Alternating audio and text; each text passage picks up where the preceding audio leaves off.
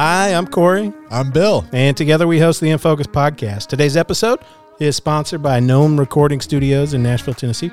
We'll tell you all about Gnome at the end of the show. Today we're joined by co-owners of Forerunner, Booba Young and Andrew Swanson. Guys, welcome to the show. It's good to be here. Uh, yeah, thanks for having us. Are you sure? Uh, yeah, I guess so. Uh, we got Yeah. kids and it's Sunday, bro. Yeah. I mean, we're doing what we can do. Energy's up, man. All time high. All time high. He said we have kids and it's Sunday and we're not there. Yeah. we're here. Yeah, exactly. So we're gonna So take we're our hyped. sweet time. You guys also showed up with your own party favors. Yep. You did, and thank you. You're We're welcome. Brought from Kentucky. I mean, what else you expect? I mean, we we like to host. Man. We're host. Yeah. Even though you're hosting us. yeah, Yeah, I appreciate the the bourbon. Thank you. you're welcome. You're welcome. Um, so let's get right into it. First of all, how do you two know each other? And then maybe we'll get into how we have met. But would love to hear kind of your origin story of the two of you and how Forerunner came to be. Would you like to go? It starts in 1800 um, when his great grandfather. No, uh, Sailed across. Yeah. I we both went to Western Kentucky University, and we were both in the broadcasting department. That's the short of it, and then the long of it is way longer. But yeah, we had directing class together. I think I was a class ahead of him. Uh, but somehow this butthole got able to skip a lot of classes and jump right into directing. talent, talent. Uh, but no, it was it was uh what was the first thing you said when you saw me? Do you Uh, remember? I don't. I don't either. Was it something terrible? Yeah, I was like, who's this asshole or something? I don't know. Yeah, it was directing. I mean, that was we did. We got Well, directing class. We have a mutual friend who Corey, you know, Barrett. Barrett was the uh, the connecting force because I knew him because he had already been insulting my work for years. Can't wait till he hears this. Uh, He's no, gonna be like, damn right, yeah. no, Barrett. Barrett is one of our really good friends, and he always has um, good notes. We'll just say that good notes. And so Was Barrett also in the program? he was my my grade. Okay. And so, like, I got to know him. He knew Swanson because they had a few classes together, and then we did a directing project together, and the rest was history. Yep. That was. I mean, yeah, that's the short story. That's how we met. Mm-hmm. Nice. And then how many years later before Forerunner became a thing? Nine and a half. Nine and a half, man. That's a long time. Yeah, it went between. Um, I grad. I, well, in college, I started a company. Like I knew going into college, video production was like what I wanted to do. Not necessarily filmmaking, but video production. And so I knew exactly what I wanted to do, and started a company there, and tried to grow that for a decade, basically. Um, and so that's what I've been trying to do with a mix of other things that have happened, but we'll get into later with the the downsides of of life. We'll get into that, but yeah, Yeah, I I left college, got a job at a I don't know if it's a mega church technically, but it's like three thousand member there in Bowling Green, and I was doing a lot of their video work, and I got into audio, and I was doing a ton of stuff for them, and then got the opportunity to go be a production manager and a tour manager for an up and coming uh, country artist. Ended up sticking with him for five years, and now he's seen lots of success. And I took a step back to one be home more because, like in touring, you're gone so much, All the time. Just Pre COVID, so much all the time. all the time. So at the end of 2019, I told the guys, "Hey, I want to start my own company and, and build this thing," and they were all very supportive. Um, and they uh, and I actually still have good relationships with all those guys now. But uh, we about halfway through 2019, he got a random call from a, a client. We'll just say client. no, you say it's Comcast. It's Comcast. Yeah. And they wanted they have this division where they do tons of like low budget commercials for people and and Local, then regional. local regional. Right. And they lost their guy. They reached out to Swanson. Swanson's like, "Hey, I can't handle this workload. Would you want to like partner with me and some stuff?" And I was like, "Dude, I'm actually thinking about leaving the road, starting my own company." And he's like, "Oh, well, that worked out." Timing. And so, Yeah. and what's funny is like we we built this company on the idea that Comcast pitched us that they had tons of work, and we've done like what five projects total in the last two years. the expectations they set. I mean, they lit. So what happened there? Like they had a retainer agreement nationally with a company, and Comcast at the top nixed it, and so all of these local regional markets all of a sudden didn't have their people, um, and so the it just so happened that the market that we're in, Bowling Green, South Central Kentucky, Clarksville, somewhat Nashville.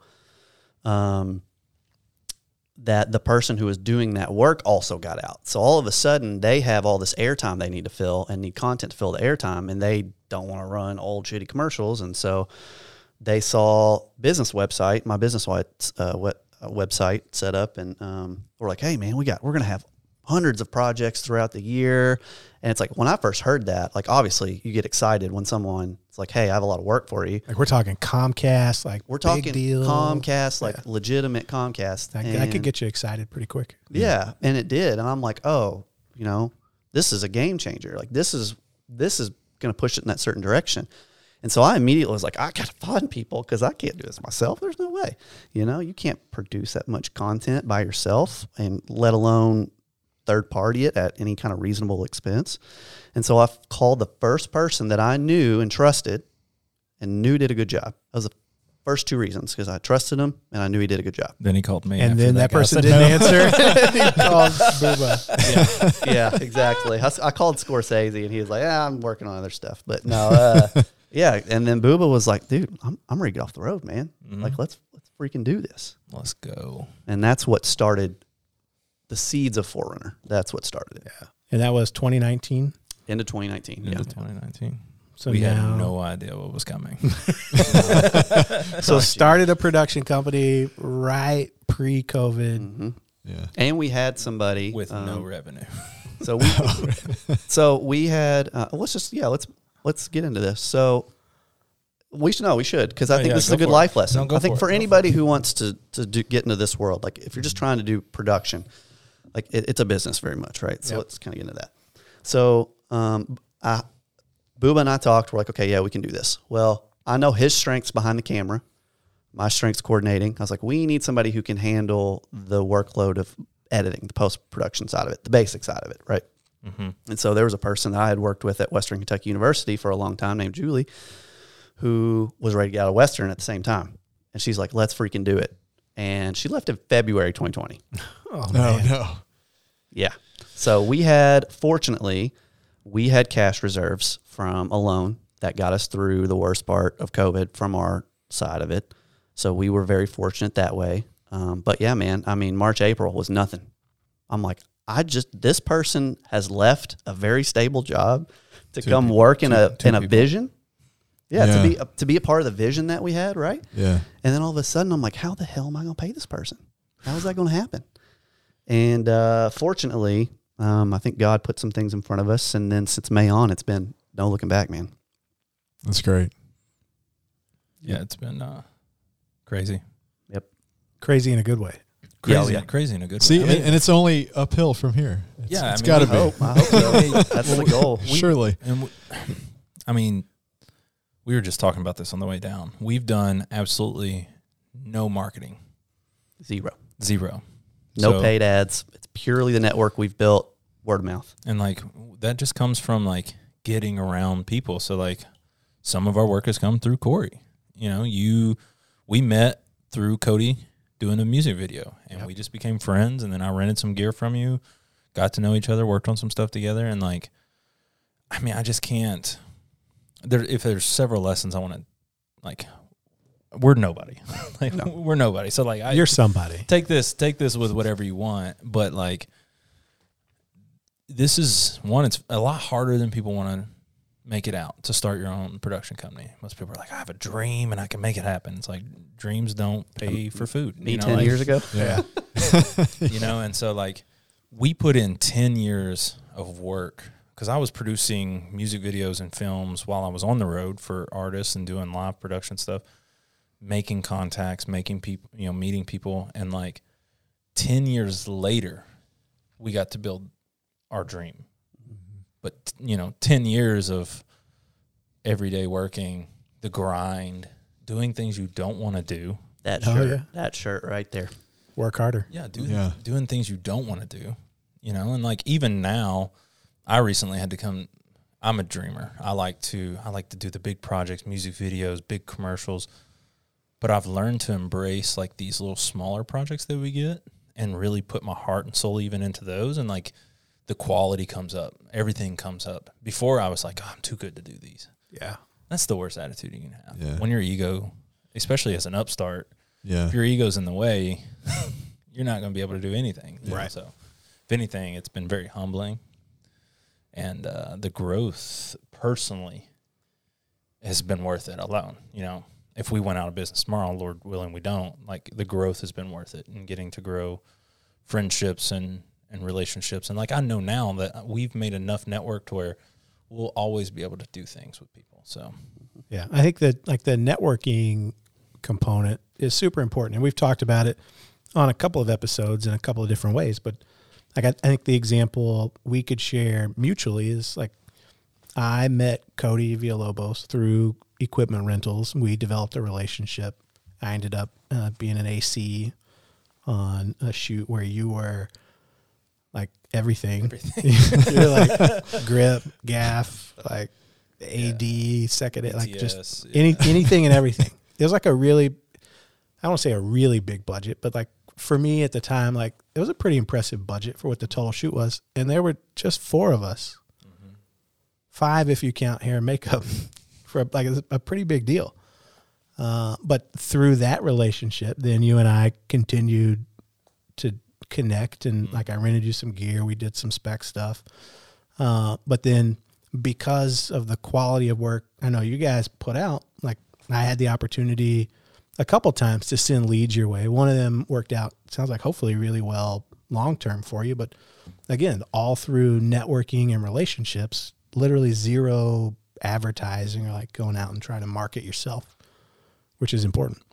I mean, it's the old cliche that networking is the it's about the people you know, and it it really is. I mean, it, you you you mentioned ego and like ego getting in the way, and you you come out. I, I was the same way when I was younger. I just kind of came out and went, you know, I'm I'm going to be the best. I got big dreams. Look out, you know, I can do everything, and just I got spent year, ten years getting crushed you know and and then you, you learn you you learn really fast you're like you know what it's about the people you know it's about being patient it's about getting your ego out of the way and working with people and you know navigating it the best you can and Yeah. Yeah, it's like that 10 years you're talking about, and you're talking about being crushed. Like it's almost like more like a chisel.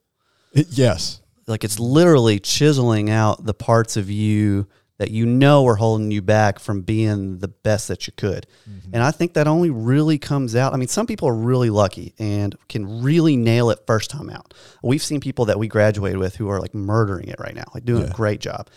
And um, I'm really happy for them.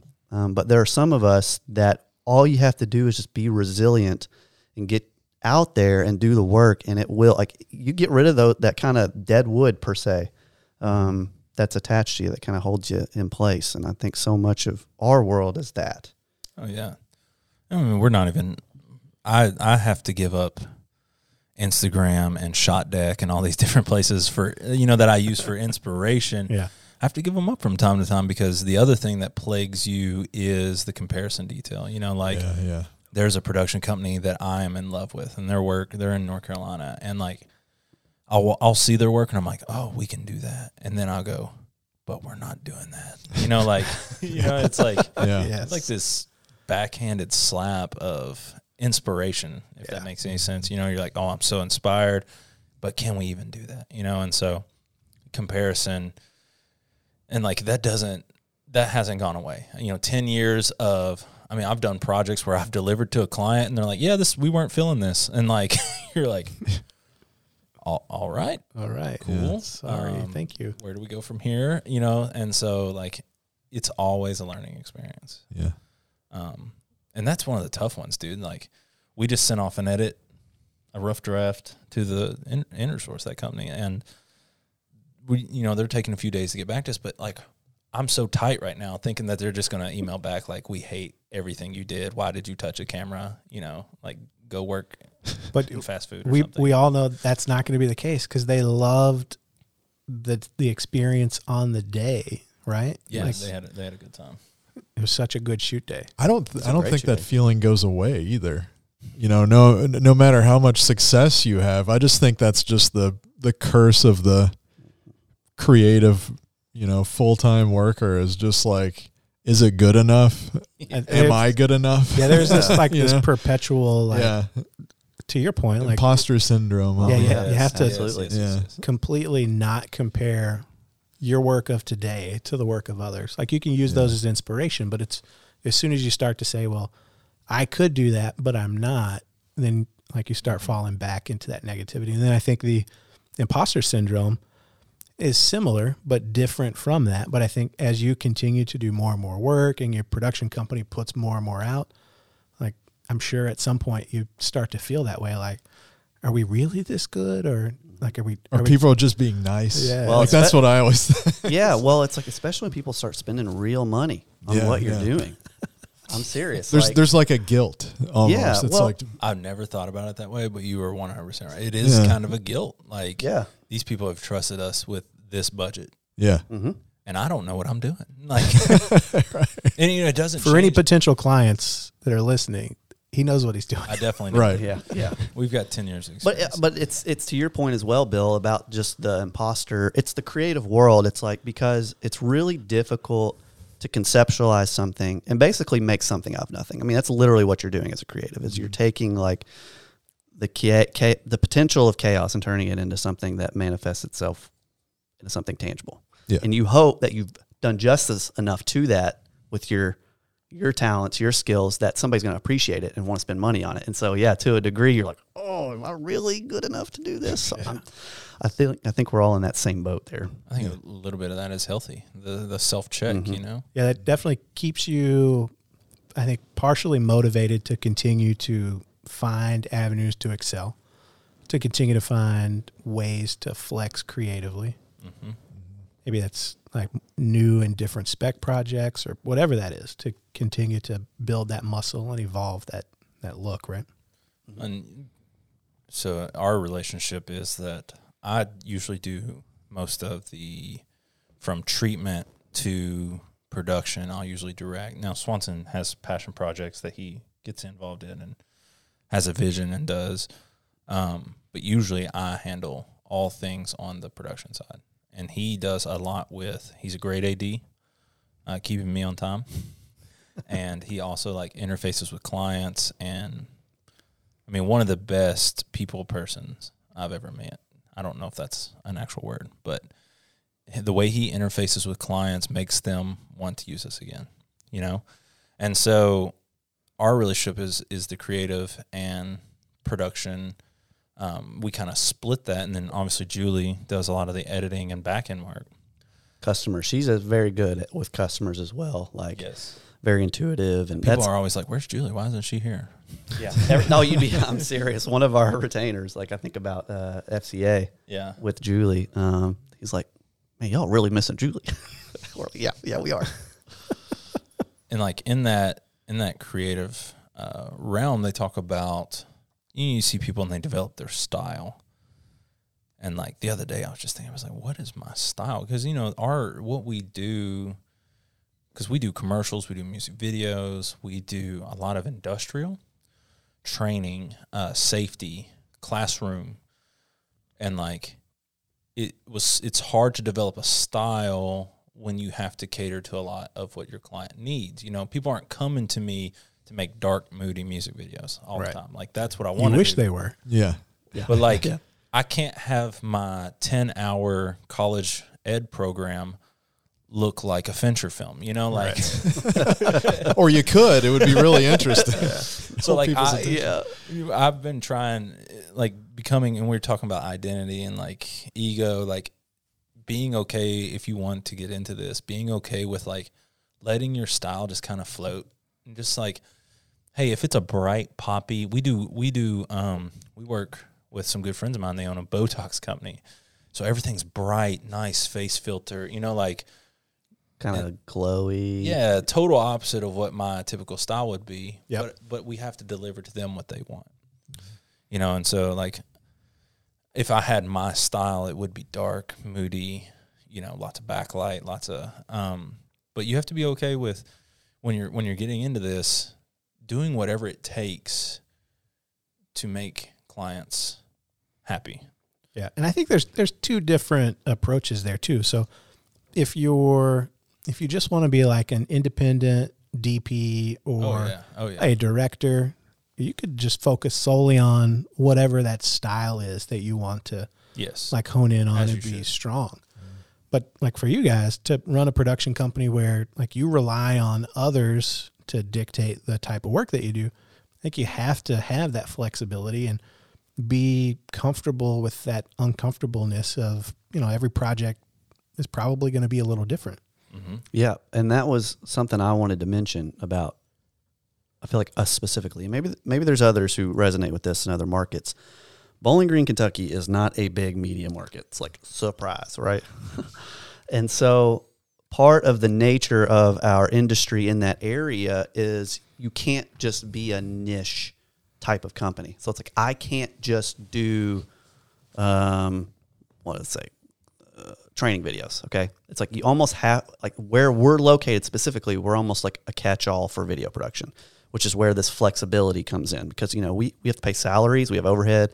It's like we have to take on the jobs, obviously that fit what we do. I mean, we're not afraid to say no to some jobs if they're not a good fit.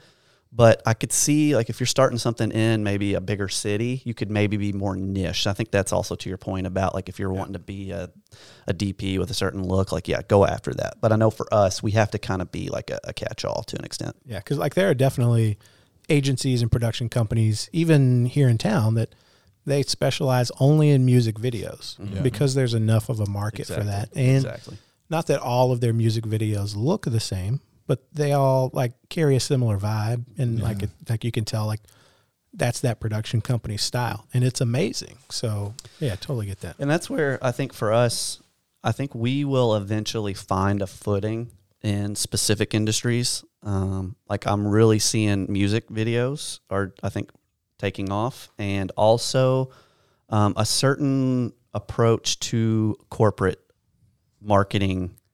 Um, they're really liking a certain look we're putting out. So I'm starting to see our footholds going more niche. But I know that with what we have been doing, we've kind of had to accept different projects. But yeah, it's not only that, but like in a smaller market, like what we like we have other production companies in our town, other guys that went to our college and started companies and like the level that customers are willing to pay is much lower in Bowling Green. They don't, you know, to them, they don't understand the creative difference between two hundred and fifty dollar commercial and a twenty five thousand dollar commercial. You know, they might be, oh yeah, that looks a little nicer, but they, you know, it's hard to get people to understand. And so a lot of our battle has been educating clients to why why did I need to bring in an HMI to light this living room for this scene? Why Right. did you know why was our video X amount of dollars? Because it looks like this, you know, and uh, so like educating clients and bringing the whole level up of people willing to pay for good content. You know, so yeah. I want to expand on this a little bit, uh, if that's okay. Um, yeah, we've kind of taken over your podcast. Yeah. Sorry. that's okay. um, this is the battle I fought in our area for a decade. Is I wanted to do the higher production value type of work in the business to business space. No one saw the value in it. Why the why the hell would I spend ten grand on a on a project for my company that is I'm only going to use once and has a shelf life? Like why why would I do that? Where's the value proposition of that, right? So what I have noticed, at least in our market now, is as you as you as you all well know, is everybody has their own television in their face. Content has is even more. So now people are needing more and more content.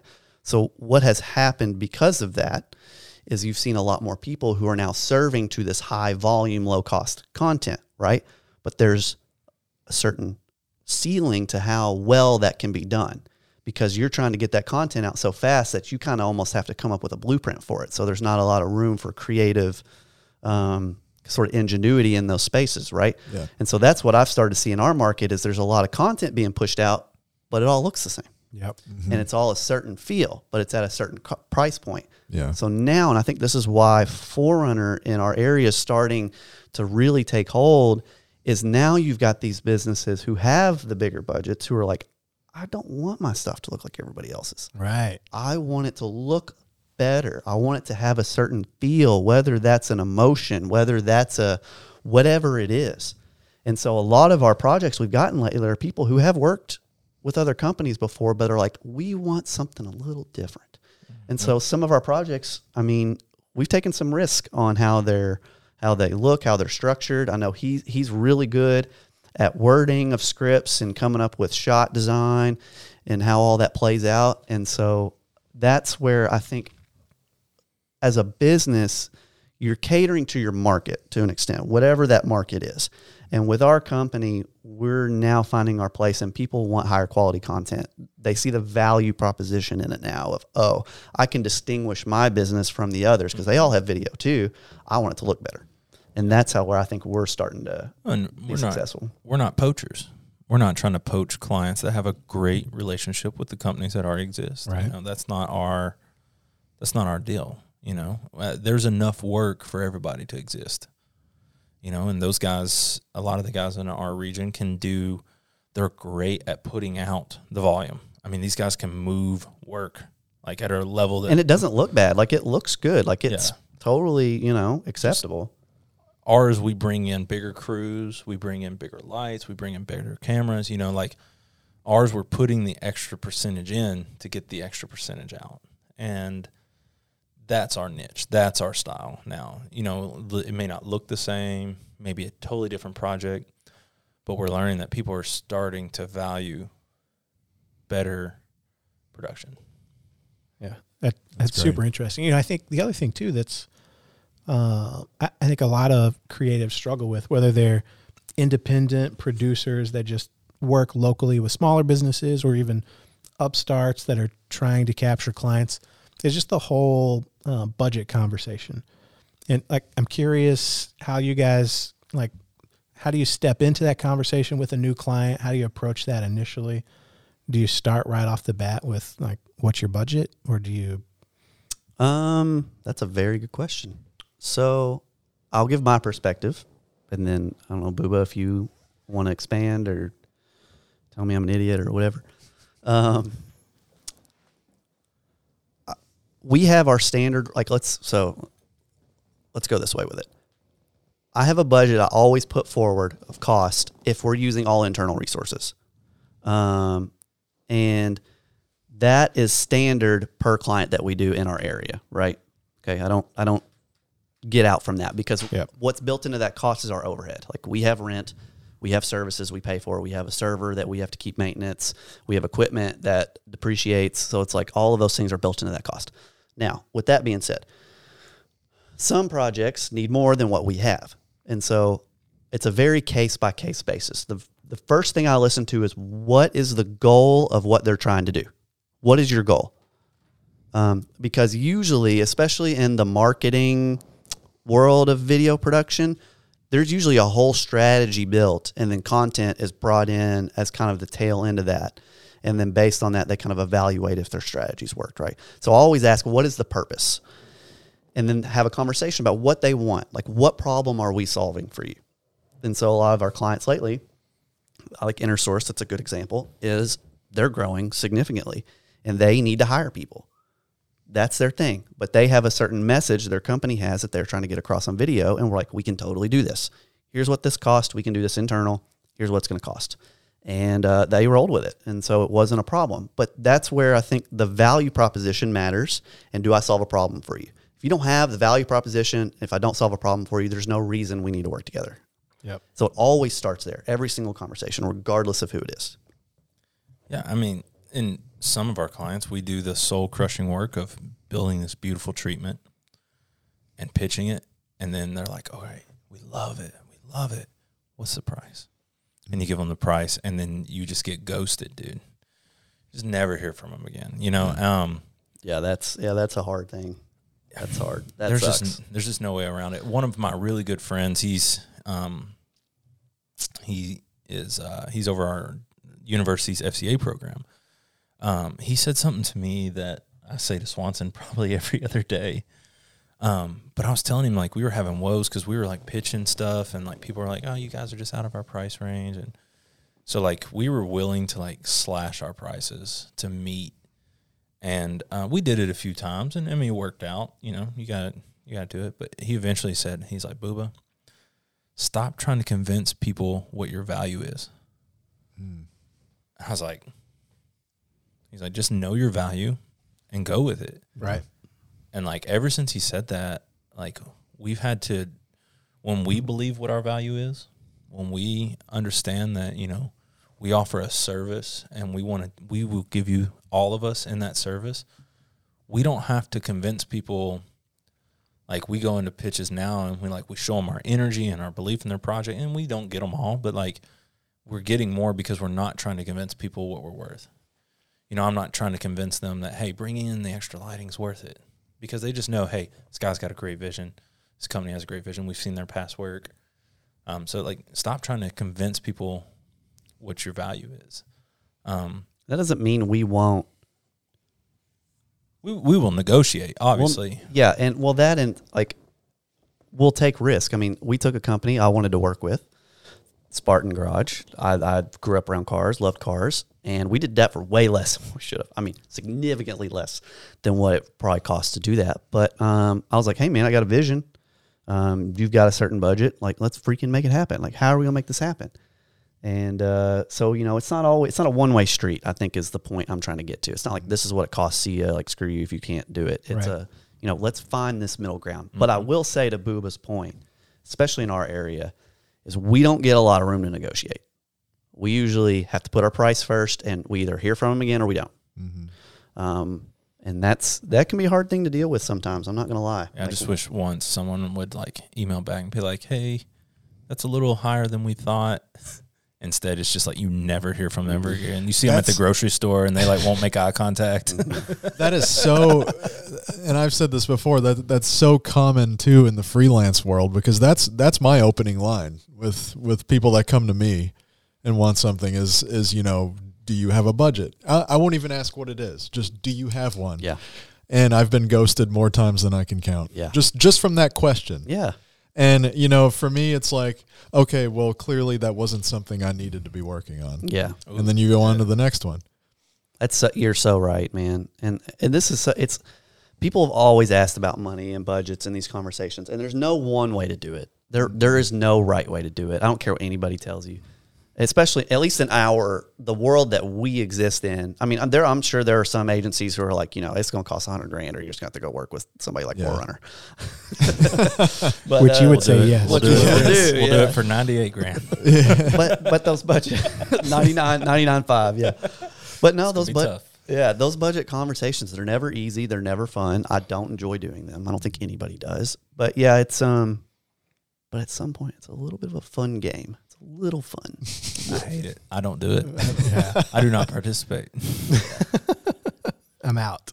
Yeah, like Yeah. No it's thanks. just- it's and obviously like what we do bigger companies don't have to you know they may have to do with this i would love if you ever get somebody that's a rep at a massive company you know i would love to hear their take on this but like they probably started where we are but like if you're in the freelance world you're obviously pitching yourself um but with us like because we do have more overhead we do have like we're a company and we're trying to do multiple things like we have to do multiple things. We have to Right. be able to, we have to be okay with doing a hospital's commercial and a training video for thermal gear, you know, like um now if you're listening to this and you're you just want to be a DP, don't feel like you have to do that. You know, like get the work, get your work out there.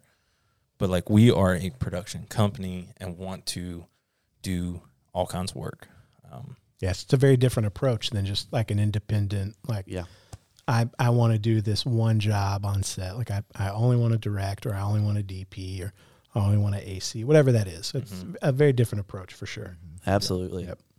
absolutely And I, I just appreciate the the sort of f- flexibility of that, of exploring all those different types of projects and uh, types of roles on set. Because I, I do something similar with my full time job where I'm doing training videos, I'm doing marketing, I'm doing sales collateral, commercials, you name it. And I have to pivot, you know, to these different ways of thinking and coming up with stuff.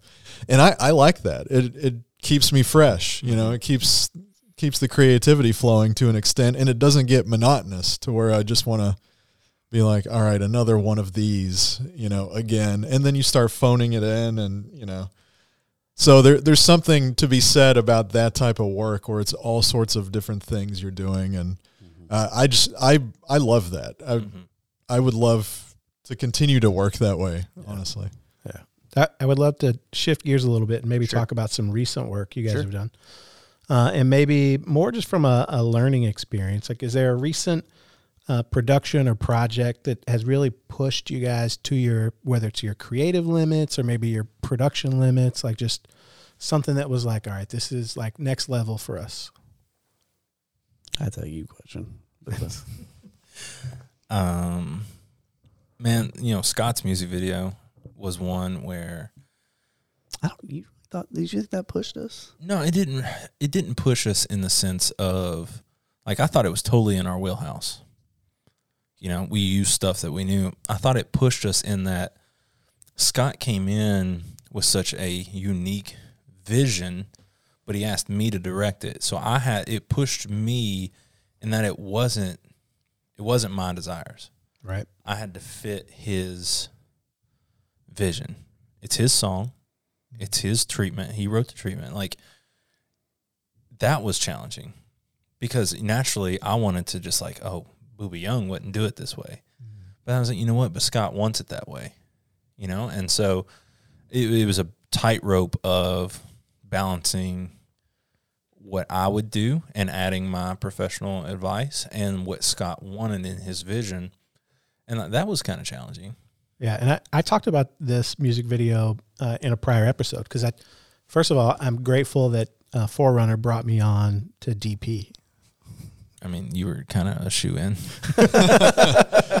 We were happy to do it, is what he's trying to say. Thank you. yeah. Uh, because yes, I, I remember we had two pre-production meetings with Scott and with Cody, and it's very different than a traditional like music video gig where typically they provide you the song, and then as a director or a production company or an agency, you then create the treatment and say, "Here's our vision for your song." Yeah. And usually they pick from like 50 treatments. Right. like agencies send it out to all their directors. And, Yeah. you know, that didn't happen. in in this instance, and I talked about this, Scott, when he writes a song, he's already working on like his vision for the music video because he's very a holistic artist where he feel he's feels very strongly that the music video is just an extension of his own creative vision of the song.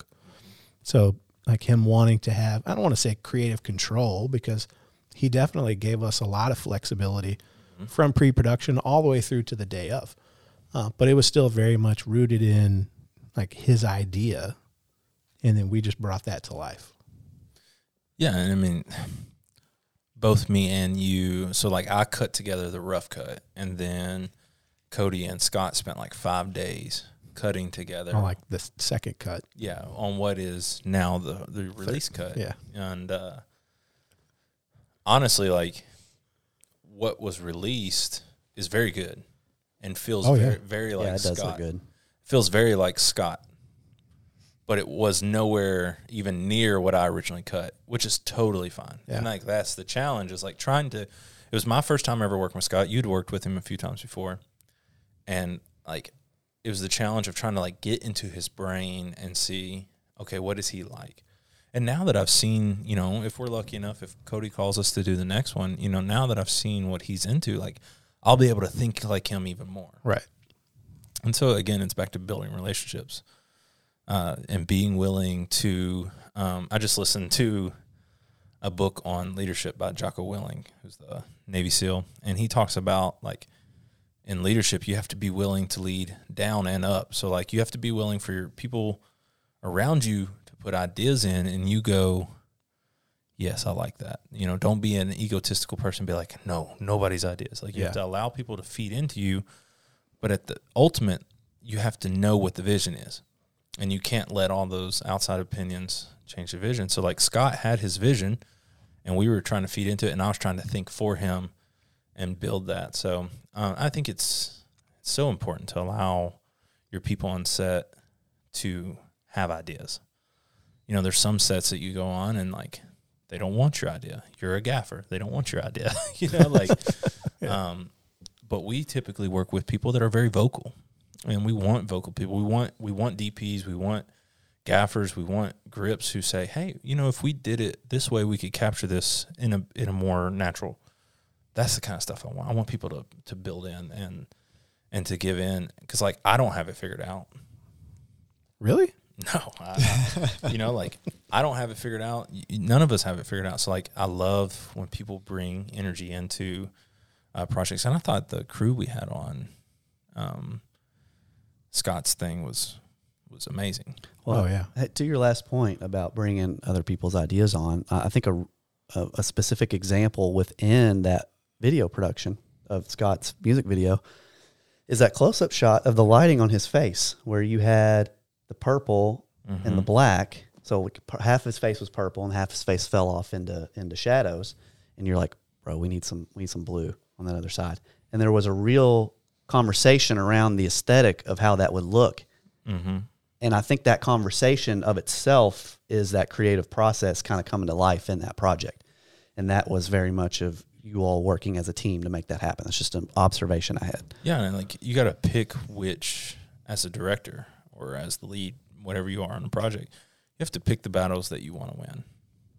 So like in that one, it's the close up, it's the money shot, it's the one that I knew the the label's going to be thinking about, mm-hmm. and it was it was actually my style. His face was super dark on one side, couldn't see one eye, and I loved it, but I knew what they were going to ask for and I said, "Hey, we got to get a, we got to get some feel on that right side."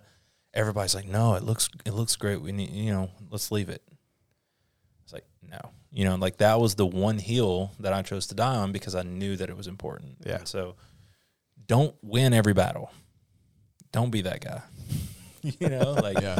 pick and choose which battles you want to you want to win. Yeah. So that that's a recent project, at least for you personally. You feel like pushed you a little bit as a director because it's very much showing up differently as a director in that regard. Swanson, anything different? You want a personal project, like one I worked on myself, or a Forerunner project? Either way. Um, Tell us what challenged you, Swanson. I th- well, so as as a company, I feel like the fire and moving company It was yeah. was a challenge as a company um, because we had a set budget, we had a big vision. We every single word of that script, every shot, ev- everything was by design. There was nothing that was unintentional in that spot, and I feel like that pushed us to get the vision we wanted with the resources we had available. Because that crew, that was a skeleton crew. That was me, Booba, Julie, um, Barrett, Josh. That was it. Yeah. Five person Like, crew. uh, and just for context, like Sure. five Uh, people, to some people, that's a lot. Yeah, no, Oh, I, yeah, I yeah. agree. For for what that pro, the nature of that project, that was pretty. Like, uh, and I'll give you, I'll give you why, and Booba can maybe. I mean, you had you guys had like full blown like fire trucks on set. Full blown. Yeah. Yeah, well, so what made that a challenge was we were going for a look indoors that was really flat, bright. It's really freaking hard to do. Yeah. Like you have to bring in a big ass light to do that. And we didn't we we didn't bring a big We brought one. in an HMI. Not big It enough. wasn't big enough. We didn't get a big enough HMI, And- but we had a we had a limited budget. So it's like you know we want to get the vision of this project, but we only have the resources at our disposal. And so um, I know we we liked the shot we ended up with on the interior, but I think we wish we had a bigger light. And so Mm-hmm. client loved it. Like they loved it. Their whole company loved it. Um, and so like it turned out great. Like it that was he was a, they were a great client. Like they were with us on the vision from the beginning. He gave his ideas on what he wanted. So from top to bottom, that project um, was a challenge because I think it pushed us as a company to show what we can do in the region that we're in. And so that I think that's a pretty good example. Yeah, and you think you think five people is a big crew, but then you take into account that I directed, DP'd, operated. Uh, uh, and and we had a um a, a Ronin two, and I operated that the entire time without a ReadyRig. yeah, bro had this MFer out in front of him like this, and I think thirty pounds. Arm day all day. I will That say, I will say though, it was supposed to be a Komodo on a Ronin S, Yeah. and something happened. I don't know what happened, but my guy all right. uh, called me. Listen, I'll I'll jump on this grenade. That I, Jump on this grenade. this, I, I- yes, I. Now I didn't overcommit. Like you, you just like my Komodo was already rented out at the time. You're high demand. That's the problem. Yeah, the, high the, demand. I'm not high demand. The Komodo is high The demand. that's true. Yeah, yeah. The, the equipment is. Uh, so you reached out and I said, like, listen, the, the Komodo is already committed to someone else, Mm-hmm. but that I had the Gemini, like same price, like I cut you the deal, He did. like a great deal. It was amazing deal. It was actually. Not the same weight though. I know you're right. It, it is totally different. Which is why you need people, by the way. When it comes to moving heavy shit, that's literally the reason. You Well, yeah. need So like I, I I did all that. Swanson AD produced set dec, and and like wrangled all our uh, our real life extras because we didn't use actors. We used real life firemen, real life family uh, for the thing. He ran all of that. Julie second AC paperwork. Yeah, and you AC. You yeah. pulled focus. I had to pull focus. Yep. Um, Julie, second AC, did all paperwork, uh, made sure we were COVID compliant, did all that stuff. Like she was doing all kinds of stuff. And then Barrett was our gaffer. And we, I, that day, that morning, I had a, a kid that does a lot of video work at the university. And like, I love his stuff. He does a good job. I said, Hey, do you want to come out and be on a real set for a day? and he came out and PA'd and ended up, Killed it. Dude was awesome. ended up swinging, did everything Yeah. we had an HMI, we had a one ton, or we didn't have a one ton. one ton, We, we no. had basically the stuff of a one ton You- though, we had a what was the and we had outside a, and we had, and we had a twelve by. yeah, twelve by. Yeah, yeah. but like moving a twelve by around is not a And it was windy. job. And it was No. windy. No, that like you're like you need to be staking that off and Yeah, Well, that's what at the end of that. I mean, it was me, Barrett, and Josh standing on that twelve by to keep it from blowing away. But this is where you, overpaid sandbags. yes. Living Oh, sandbags. no, we had we had probably two hundred pounds of sandbags on it. Like it was just we had to get shot. yeah. We had to get shot. But this is this is to the greater point. I think this this kind of uh, ebb and flow between having a vision for something and then having the resources to make it happen, right? And that's why I think it was a challenge. It's like we had the best vision. We're like, we know this will be freaking killer if we can if we can pull this off, and I think we did it. I mean, obviously we I think we would make changes, but you know, with what we had at our disposal, I think it, I think we did a pretty good job. agreed. Nice. Let's go. So was that a good example? I hope. That no, that was great. Okay, good. That was good. Are we answering your questions? I I mean I I feel like I'm not going to have to do a lot of editing. You're good. Oh, good. You're you're such a tough read sometimes, Corey. You're like You are a tough I read. think, you are uh, a tough read. Like I I have think it's rest. acceptable, I guess. I like. it's just like I feel like both of us have resting dick face. rest. People always are like, Boomer, why are you angry? And I'm like, I'm not angry. I'm never I'm never angry, but you're right. Like I just I'm I'm here. I'm you're just present. Awesome. Resting dick face. yeah, you never love heard that. that. No. It's like RBF, but It's the male version of. RBF. version. Yeah, I've never heard it either, so this is new new information. I information. want to be so self conscious of it now. I'm gonna- Every time every time You're just somebody looks my way, I'm and gonna be like, hey. Well, no, it's just like people come up and like I can. My dad does it too, and like my dad was a general contractor, so he would like stand on job sites and look at the house and like be planning out in his head what he's doing. And people come up and be like, "What's wrong?" And he's like, "I'm just, I'm just thinking. I'm just thinking." It's like, nothing's wrong. Let me just be in the moment here. Let Yeah. me just It's like on set. Sometimes people are like, "Booba, are you are you are you having a good time? Like, what's going? What, is it, is everything going okay?" I'm like, "Yeah, I'm just this is thinking. great. I'm just thinking through our next three Yeah. moves. Like, you know, It's the, it's the angry, concentrated face. Yeah, it's just like I go. do the I do the same thing when I'm editing. Like people come see me editing and be like, "What are you so pissed off about?" And I'm like, It's "I'm not pissed off about anything. I'm just I'm just concentrated on the cut." We, we should start a shirt brand, just ACF, angry, concentrated face. Totally new brand. Angry, Please. concentrated. It's gotta it's be a just, It's just that photo of my face that Swanson made on that fake T-shirt. I'm still waiting for that shirt. Oh, bro. I'll pay for it. Okay. We So actually we found a place in, we in actually our found a place. hometown who prints single shirts. So For you. I got it for you. I've been working on some up. merch. I've been working on some merch. You guys need more Forerunner merch. Dude, we're been so freaking busy, man. That's that's, That's a good problem. We thought have. about it the Yeah, other day. We a- thought about it the other day. Like, I edited in three days. I edited five projects, like five full length projects, uh, whether commercials or hype videos for a company or different things. And like, I got to the end of it, I was like, I need to make an Instagram post. like, like Yeah. we hadn't made an Instagram post in like two months, hmm and so uh, yeah, it it's funny how the stuff that is important to you takes precedence almost immediately. Yeah. on those Well, I mean, that's that's a good problem to have. though. Yeah. Yeah, and bro. we're missing a huge team member. I mean, that so much of that is I think is her not being there, but you know, she'll be back. She'll be back. Yeah. Yep. She's just deal dealing with some stuff, private stuff, and can't wait to have her back. Come on back, Julie. Yeah. Whenever you listen to this, she may be back in the office. by They the need time. you. They need you. We do need her. Falling apart. We are. I don't know, why do you think we're drinking? I mean, come on. I've already had seconds, about to have third. Day, they're day drinking without you, Julie. Yeah. What you All got, right. Corey? What's your next one? If if you guys could give any one piece of advice to like a, a couple of up and coming like you know a pair that wants to start their own production company and do similar work to you guys like what one piece of advice would you give them I mean, I know what mine is. Do You know go ahead, is? man. I've, I've got. It's like at a restaurant when like Got you're like ordering. Like. I know what I want. Oh, Yeah, go but to do I them. wanna I'll, I'll have, go or- yeah. Like him or Let's him? See which of the all these are Uh, useful, but yeah. Mine is just find work to do. Do work.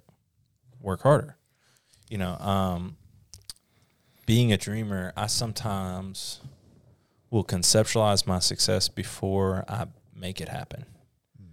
And that like puts a big gap in between the two. Um, so like for me, doing specs, which pay no money, it's just us kind of having fun. Yep. Um, or going out and cold calling people and finding projects to do. I know some people like will literally I remember talking to one of our buddies that graduated with us and he's like huge in music videos and like the hardcore scene. Um, I read an interview that he did with a magazine and he said like his first year he made like probably 200 cold emails to bands and managers and people like I'll do your video, I'll do your video, I'll do your-" Wow. you know like you got to put in the work. yeah And that's my advice. It's like you gotta put in the work. Nobody wants like you, your first project is not gonna be the Mona Lisa. Your first hundred projects are probably gonna be really bad. like and like that's just and that's okay that's the beauty That of is it. okay. That's Yeah. the beauty of it. You know, be proud of the stuff you're putting out. Always be getting better, but always be working. Um, that's why like it's I I typically say yes to almost any anything. Hey man, you want to come be on set? Yeah. Like I want the work. I want to get out there because every single thing that you do is a chance to get better. Is a chance to improve. Um, you know, uh, Malcolm Gladwell has the ten thousand hour rule. Like I'm nowhere close to ten thousand hours, and I've been doing this ten years. You know, so like put in the work and keep doing it. That's my advice. Find- I bet find you're work pretty to Swanson, close. swanson's doing that 10000 hour math and I was like, yeah, we're pretty close. Yeah. I mean, no, I know what you mean, though. I get the, the what you're saying. What's your advice? Uh, just be resilient. That's what I tell people. I mean, literally, and I know this sounds so cliche. Failure is when you stop. When you stop trying is when you failed. Because every single project, every single experience is a chance to learn and to get better. Um, and maybe sometimes you'll knock it out of the park and you don't learn a whole lot, you know, but um, just be resilient because it's not always going to be easy. Um, when, when it is, you're like, man, that was awesome. And you can like really savor when something goes well or you do it by design. Um, but yeah, just be resilient. That's, that's really what I tell people. Yeah, that's great. That's great. Uh, are there any exciting projects you guys are currently working on that are coming up we need to look out for, or anything in the pipeline that maybe you're just started development on? a, cou- a couple, yeah. Yeah. You want to go ahead? Well, one is we just got we've made a huge partnership with another local company in our town. They're amazing people. They're a marketing company and they get it. And they've they've started pitching us as an extension of themselves for projects for their clients to up their clients' marketing. And there's a company there in our town, and um, they came to us and started talking to us, and like this vision just came to me of all these different video ideas, and like I pitched it to them. I wrote out treatment, and the price was like four times what we're used to, but like it, it would cover all these videos and stuff. to get the vision across. Like Yeah, it was yeah. all intentional. Yeah. Yeah, and like, and like that's using our standard pricing. Like this is not like oh we can make money. Like it was using our standard pricing, bringing in who I thought I needed to make it happen. And we pitched it to them, and they pitched it to their client, and they're like, "We love it. Let's go." That's great. Screen light. So yeah.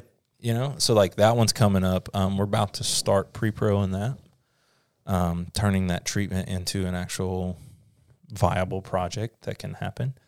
Um, and that one's cool because like growing up in church and growing up in uh, like the environment that I grew up in, I love telling stories. We do a lot of talking head interviews, but we try to do them with with spice and like B roll that makes sense and Yep. you know things like that. And like we love doing it, and that's a lot of what this project is. But the cool thing is, is that this guy that we're one of the guys that we're interviewing, he's in his late nineties, eighties, nineties. That's about it. Yeah.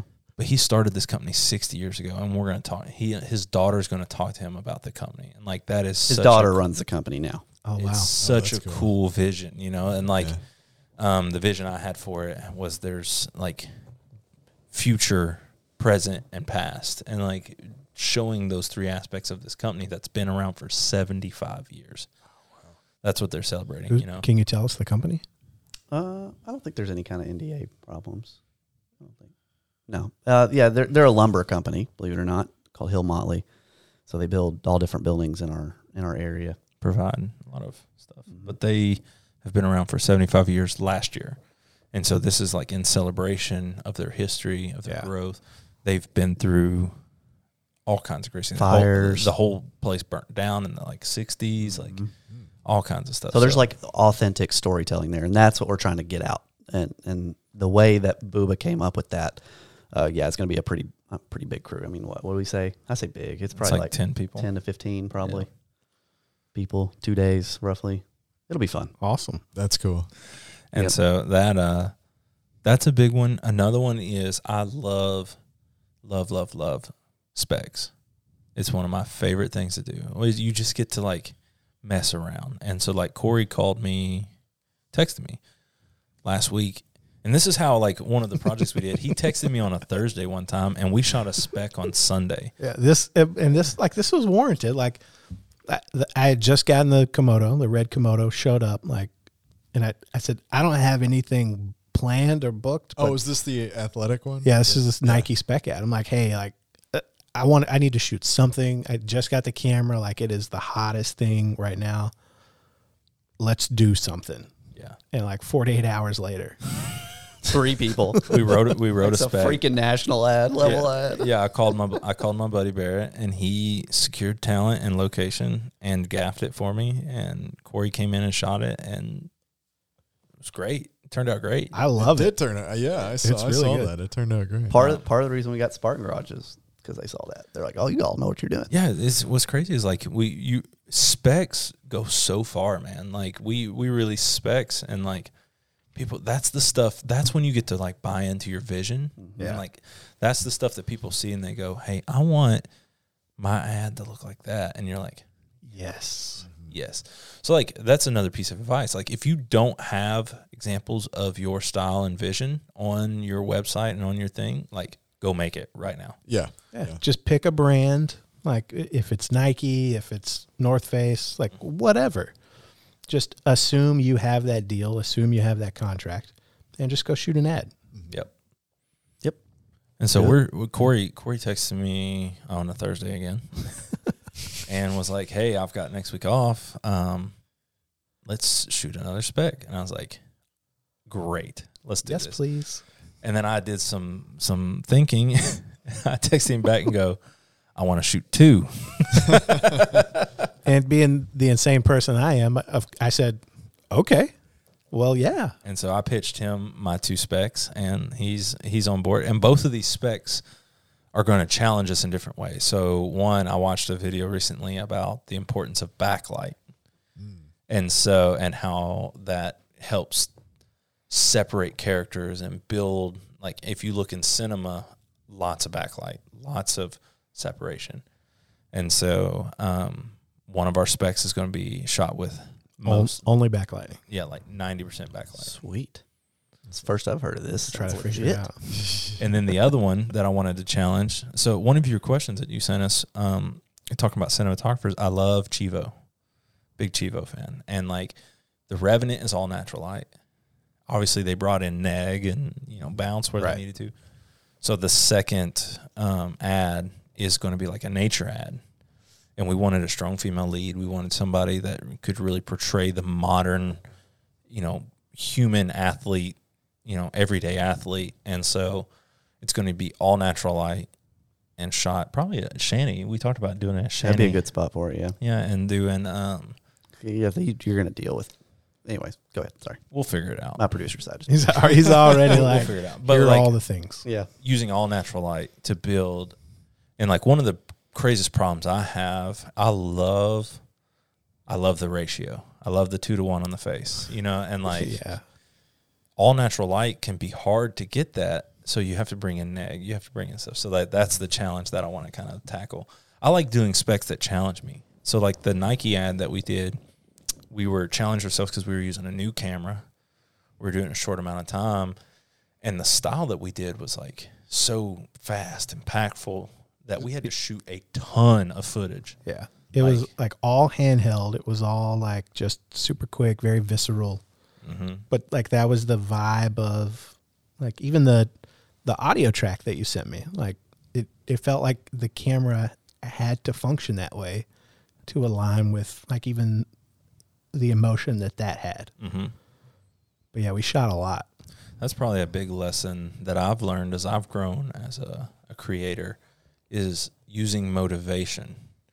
So I used to do things just to do things. Like we don't need a Dana Dolly on this, but we're going to do it because I want this movement. But now, like when things are motivated, they transfer better to to the screen. And so, like now, I'm trying to use motivation to power all of my creative process. And before, I was just like, "We've got a Ronin, let's use it." You know, like this is an ad for a funeral home. You know, like we don't we don't need the Ronin. You know, Did you guys really shoot an ad for a funeral home? currently With a Ronin? currently Yeah. writing, currently writing, Currently writing a script. Yeah. Um, so can I uh, can I s- answer this question as yeah, well? absolutely. Um, so I have a different project, um, film festival in Bowling Green. Oh yeah, I love this one. Um, so a colleague of mine who went to WKU, who's now in New York, who's a good friend of mine, um, acting, directing, writing. Um, we produced a short film together, and it went on the film festival circuit, won several awards at different film festivals. He went to the majority of them, and he's like, "Bro, let's freaking do a film festival in Bowling Green." And so that's something that working with, um, we meet with the CEO of um, the Chamber of Commerce in Bowling Green next week to try to get that going. And so for me, this is very much a vision of our company. Like, yeah, doing the work that we do is awesome, but it's, I don't want to say give back to the community because that's so, uh, as Booba likes the word I use, nebulous on what that means. um, Don't even know what that means. But uh, you know, like malleable, shifting. Um, but like I want, if anything that we do as a company is, I don't want to say leave a mark, but we've done something that matters more than just the work that we produce. So the people can learn and can get into the market that we love so freaking much. Like Yep. we love it so much. And that's what I really want this film festival to be is yes, it's the whole festival side of it of showing films, but it's the learning for the community. And um, I'm really excited about that because all of the parts that are hard about a film festival, Bowling Green has. It has a university that has a film program. It's the only one in the state. It has a downtown that is, everything is close, and there's a theater and a performing arts center right across the street. Um, it's in the middle of downtown, like I said. Um, it's completely new to the city, but there is a large arts push in the city for performing arts. And so all of the pieces are there. I think We have tons of hotels too. we have hotels right Because we're a there. travel town, right on the interstate. And so um, all of the pieces are there. It's just making it a reality. And I think the experience now that his name is Jay, it's in New York, him and I have had, especially him, I, I want to give him more credit. We think we can actually make that a reality. And I think if that comes to fruition, like that, that'll be something really cool for our city and, and for just the region at large and, and, and film in Kentucky. And that's what I think is going to be. I hope that happens. That's, That's awesome. awesome. Yeah. So I'm excited about that. Can I get a discount code to submit? Bro, Like, at a- Yeah. just submit. yeah. I can charge you to submit a film. Corey, come on. We uh that I mean that brings me to another point too, is that I mean, you guys are sitting here me and Swanson are polar opposites in some ways. in many ways. Many. But we work so well together and we respect each other's talents and abilities. Yeah. and like you hear our visions my visions I, I was telling him on the way down here i want to write or find and direct a short film in the next year because i'm passionate about that. And in the next five years i want to do a feature. Like that's my dream. And his dream is a film festival. So like in both ways we contribute to the art. Yeah. but we have such different visions. And like one of the things our company has has and me and him personally um, have been about is giving back either to the art or to the community or to kids who want to learn or people that want to learn i don't care if you're 40 and you want to get into video working now you know like Do it. let's do it, you know? And so um the film festival does that. You know, there's been projects where we donate a ton of our time Uh, yeah, I mean, we've, uh, just because Yeah. we believe in, you know, the organization that's doing it and um so like give back if you can, you know. we are, we are very, we're in a very privileged position that we can A, generate revenue, but at the same time, be able to give our time and not feel like it's really hurting us. Um, and feel like we can really do the things we want to do outside of just making money as a business. And, and I think that uh, long term is kind of what we're hoping we can continue to do. Yeah. That's, really great. awesome. I mean, you guys are doing great work now. So I appreciate it. Thank you. We try. We put our heart and soul into everything. And I, I wish some people could see, like, you you know, it's, you wish you could be a fly on the wall on a lot of these things. But man, Booba and I have been in fights about a lot of stuff.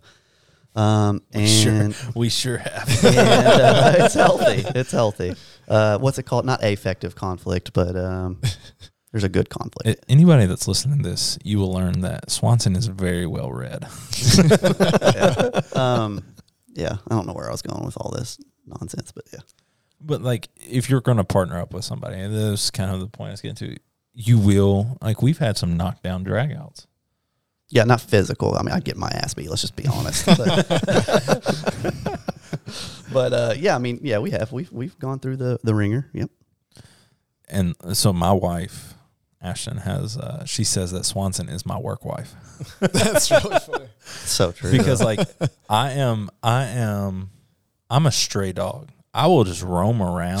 I mean, did you not see before this podcast started? I mean, Yeah, it's- he was everywhere. Yeah, I will yeah. just roam around and like appreciate everything everywhere. And like he keeps me on track. Like I'm a gearhead. I'm a 100% a gearhead. And like I want to buy the newest thing. you have gas. I have gas. That's gear acquisition syndrome. Uh, I have that pretty bad. Never bad. heard of that. Well, uh, You ever I- heard that before? Bill? No, I, Oh, I yeah, guess dude. I don't have gas. So like That's good. Julie, Julie, our little like uh, for context, anybody listening to this, I'm six foot one, two hundred fifty pounds, and like played college football.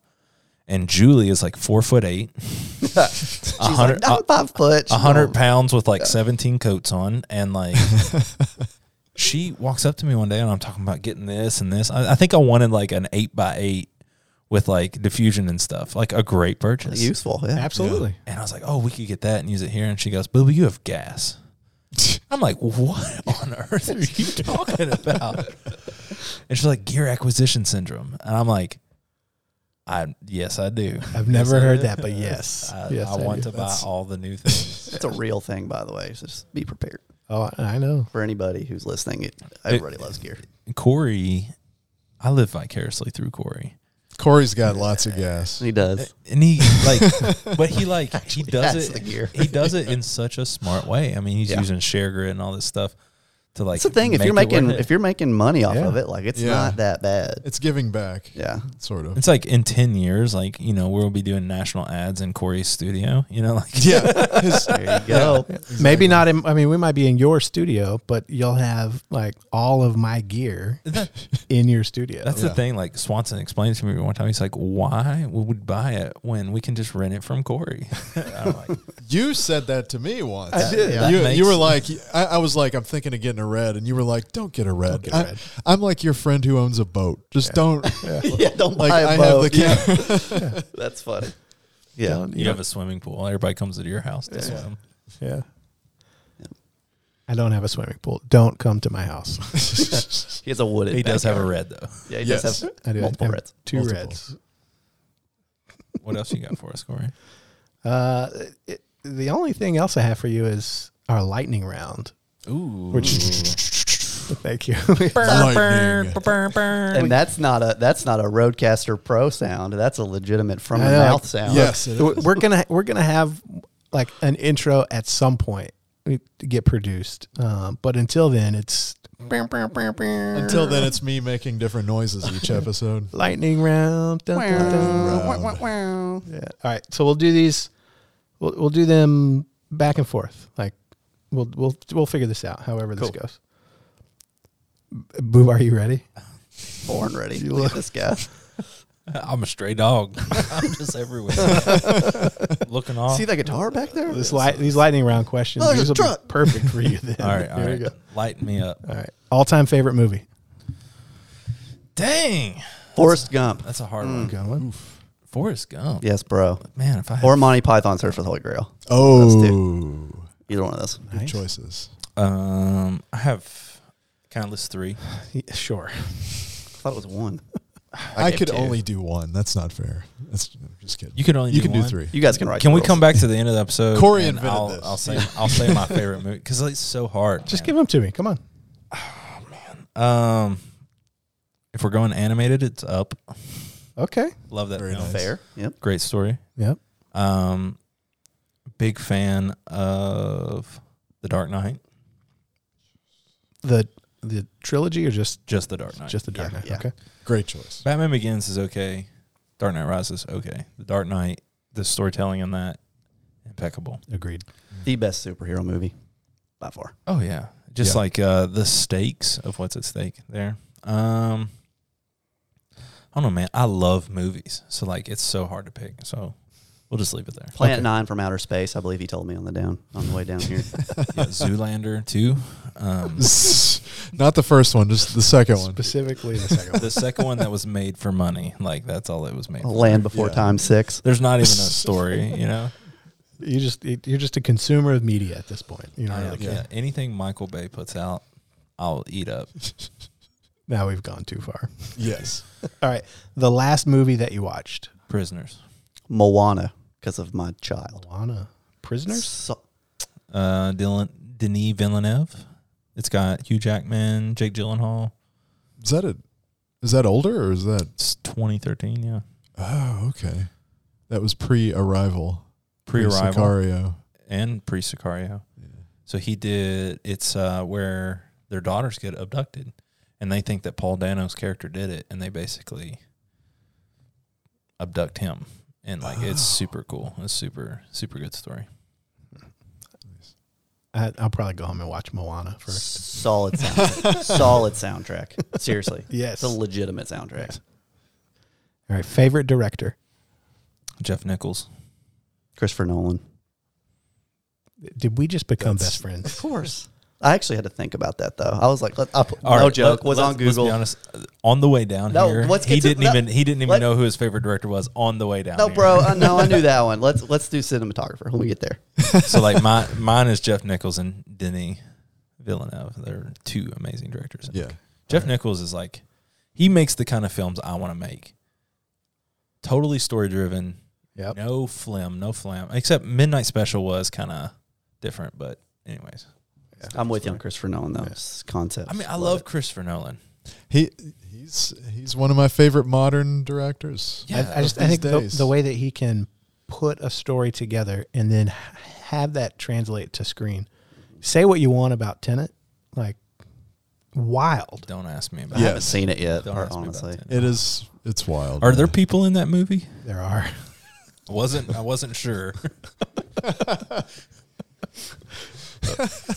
All right, most underrated or slept on cinematographer. Yeah, I, I, this is where I went. Honestly, my passion in, in filmmaking is the production side of it. So, like, I don't have one. See, see, we were having this conversation off. I almost said off camera, off podcast. Like when people talk about like their favorite filmmakers, they always gravitate. I feel like towards the director. Like you could ask the question, who directed Jurassic Park? Spielberg. Spielberg, yeah. Who was the cinematographer on that yeah. movie? Yeah, exactly. Oh, uh I mean, that's cinem- cinematic history. Yeah, you're, no, you're, Yeah. you've got a very good point. I mean who was who was props and set on that? Y- y- Right. You can make the argument of all of that. So I know what you're saying. I I, don't- get I get what you're saying. I don't know that I have a I don't know a ton of names, but I feel like the the guy that shot um, the Nick Cage movie Mandy Ooh. that that's an aesthetic in itself. Or Yeah. whoever shoots all of Nicholas Winding Refn's movies. Oh, who is that? See, we we this Yeah, is the point this of what we're point. talking This about. This is a good. No, I like yeah, like this. Only God Forgives, Neon Demon, and Yeah. Drive. Like Drive is an aesthetic in itself. I remember I had a buddy, and me and him watched Drive like six times in a row because we just Wow. loved the aesthetic of that film. This is a, this is great. No, this is actually low key great. Like getting cinematographer's name out there because they need Yeah. to be in this conversation. Because because the one everyone knows is Roger Deakins. Like everybody Yeah. talks about I him love right I- now. Like I love Deakins. He's I a li- master. I, li- I He's listen to his podcast. It's Yeah. great, and he he introduces you to other cinematographers. Um, I love Deakins. I love Chivo. Yeah. Um, Adam Arkapaw. Um, all those guys are really really good. Yeah. Cinematographer for Mandy was uh, Benjamin Loeb. There you go. Let's get that name out there. Yep.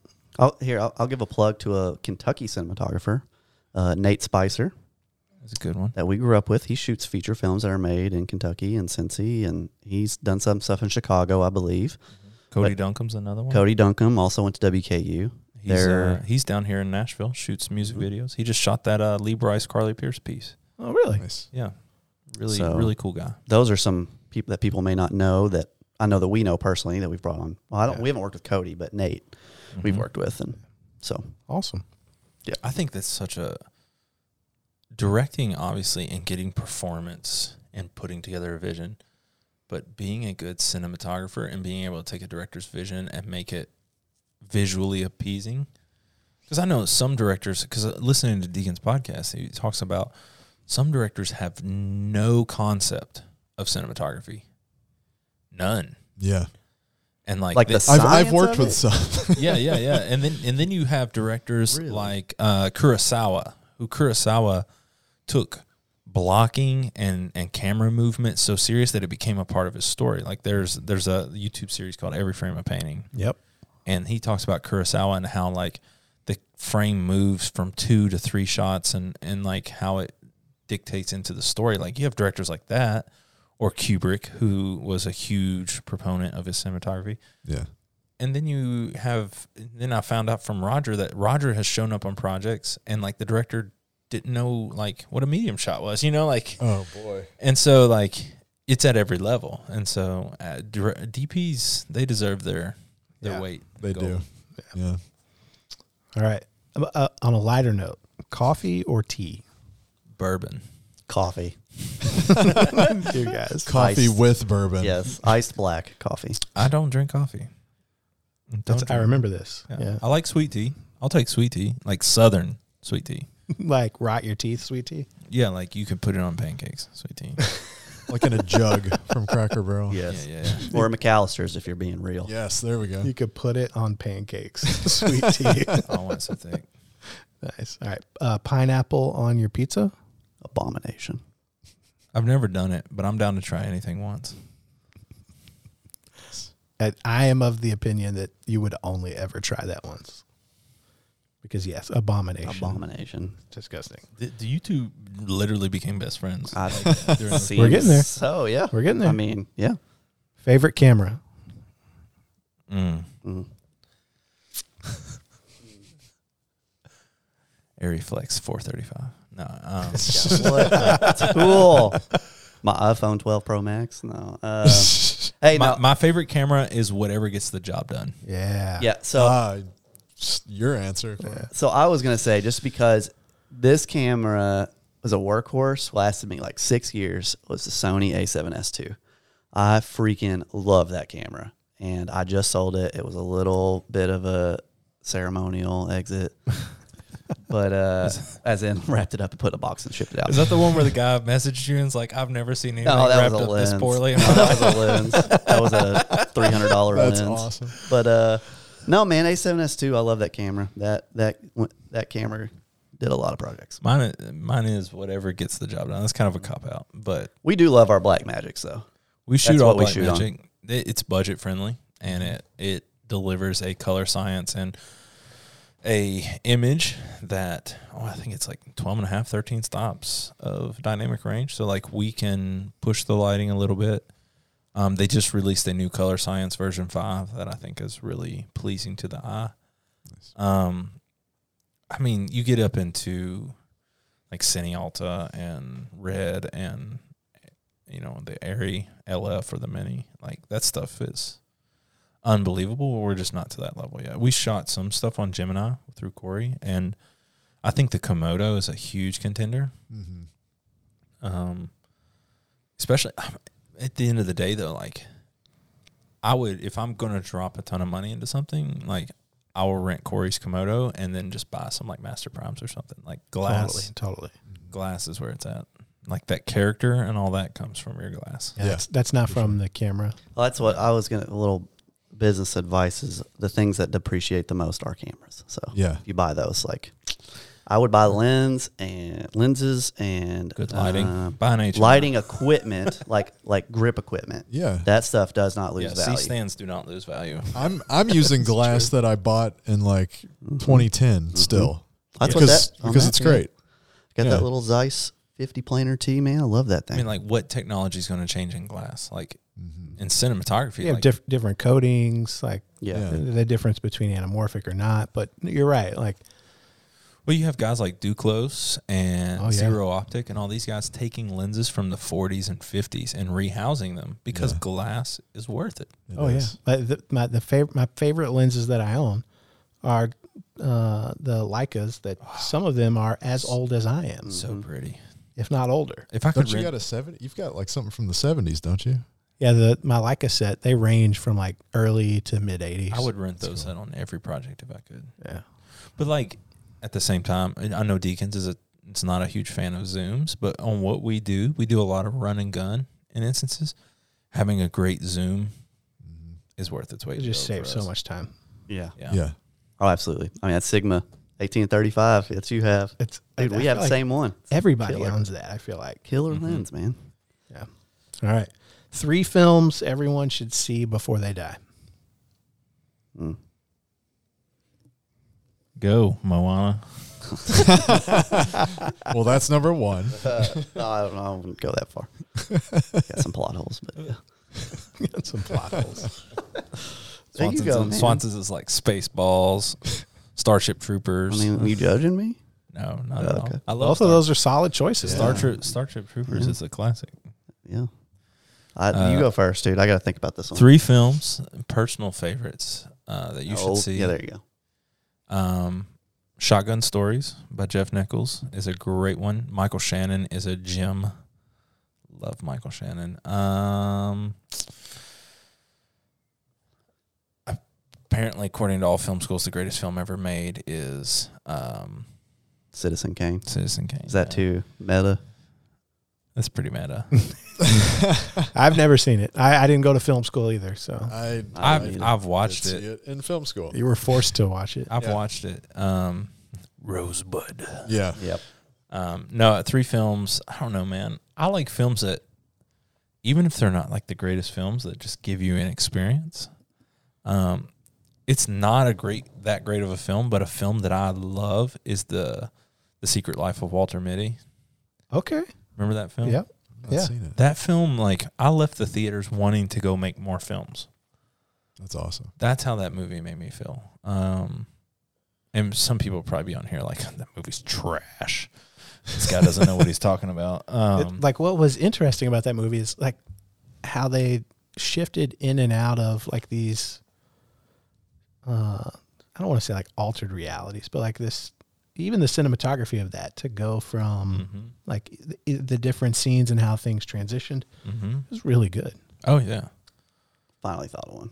that and then probably Drive. I love Drive. Oh, I think Drive is a cinematic masterpiece. yeah. The story is simple. There's no frills. There's also not a lot of dialogue. It's Amazing. it's, it's amazing. very it's like a, it's like, soundtrack. it's like a Stallone film. Like, Yeah. Hey, hey, Sylvester, here's like six words you need to say in this. Was film. that the one where It's like the total number of lines Ryan had was like fourteen? yeah, like something Yeah. ridiculous.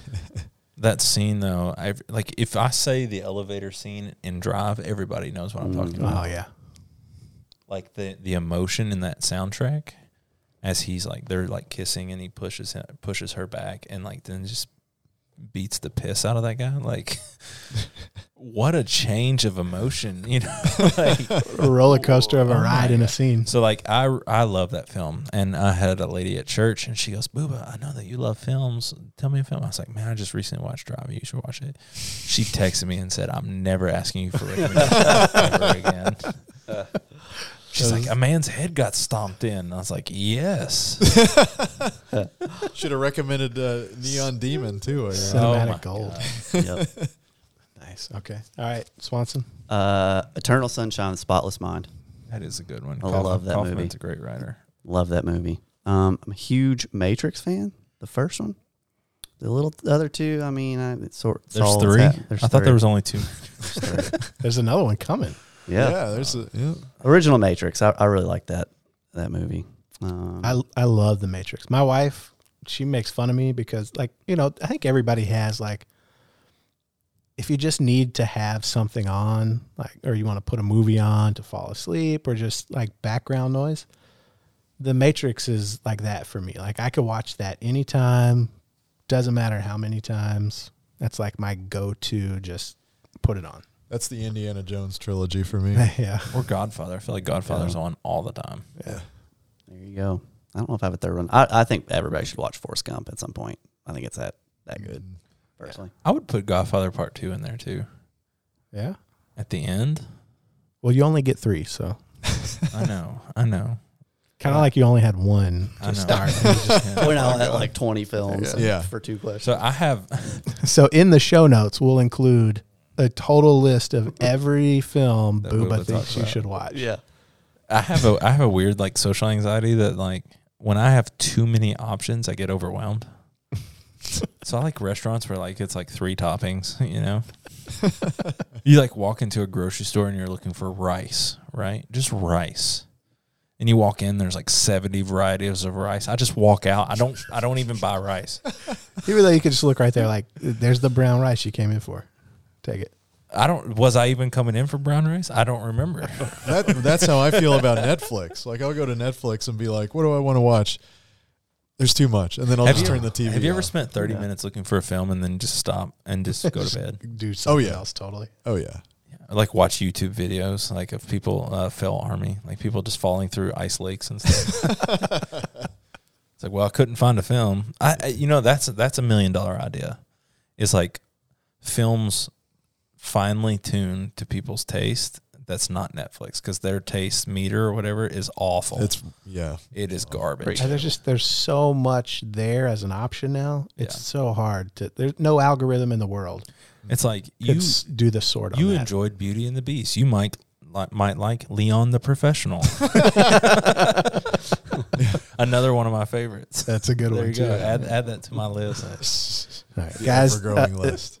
Thank you so much for joining us today. This has been fantastic. Oh yeah. Oh, thank you. Good. We, You guys, we you had a guys are time. good guests. We had a great time. We had a good time. I'm glad you think we have something to say.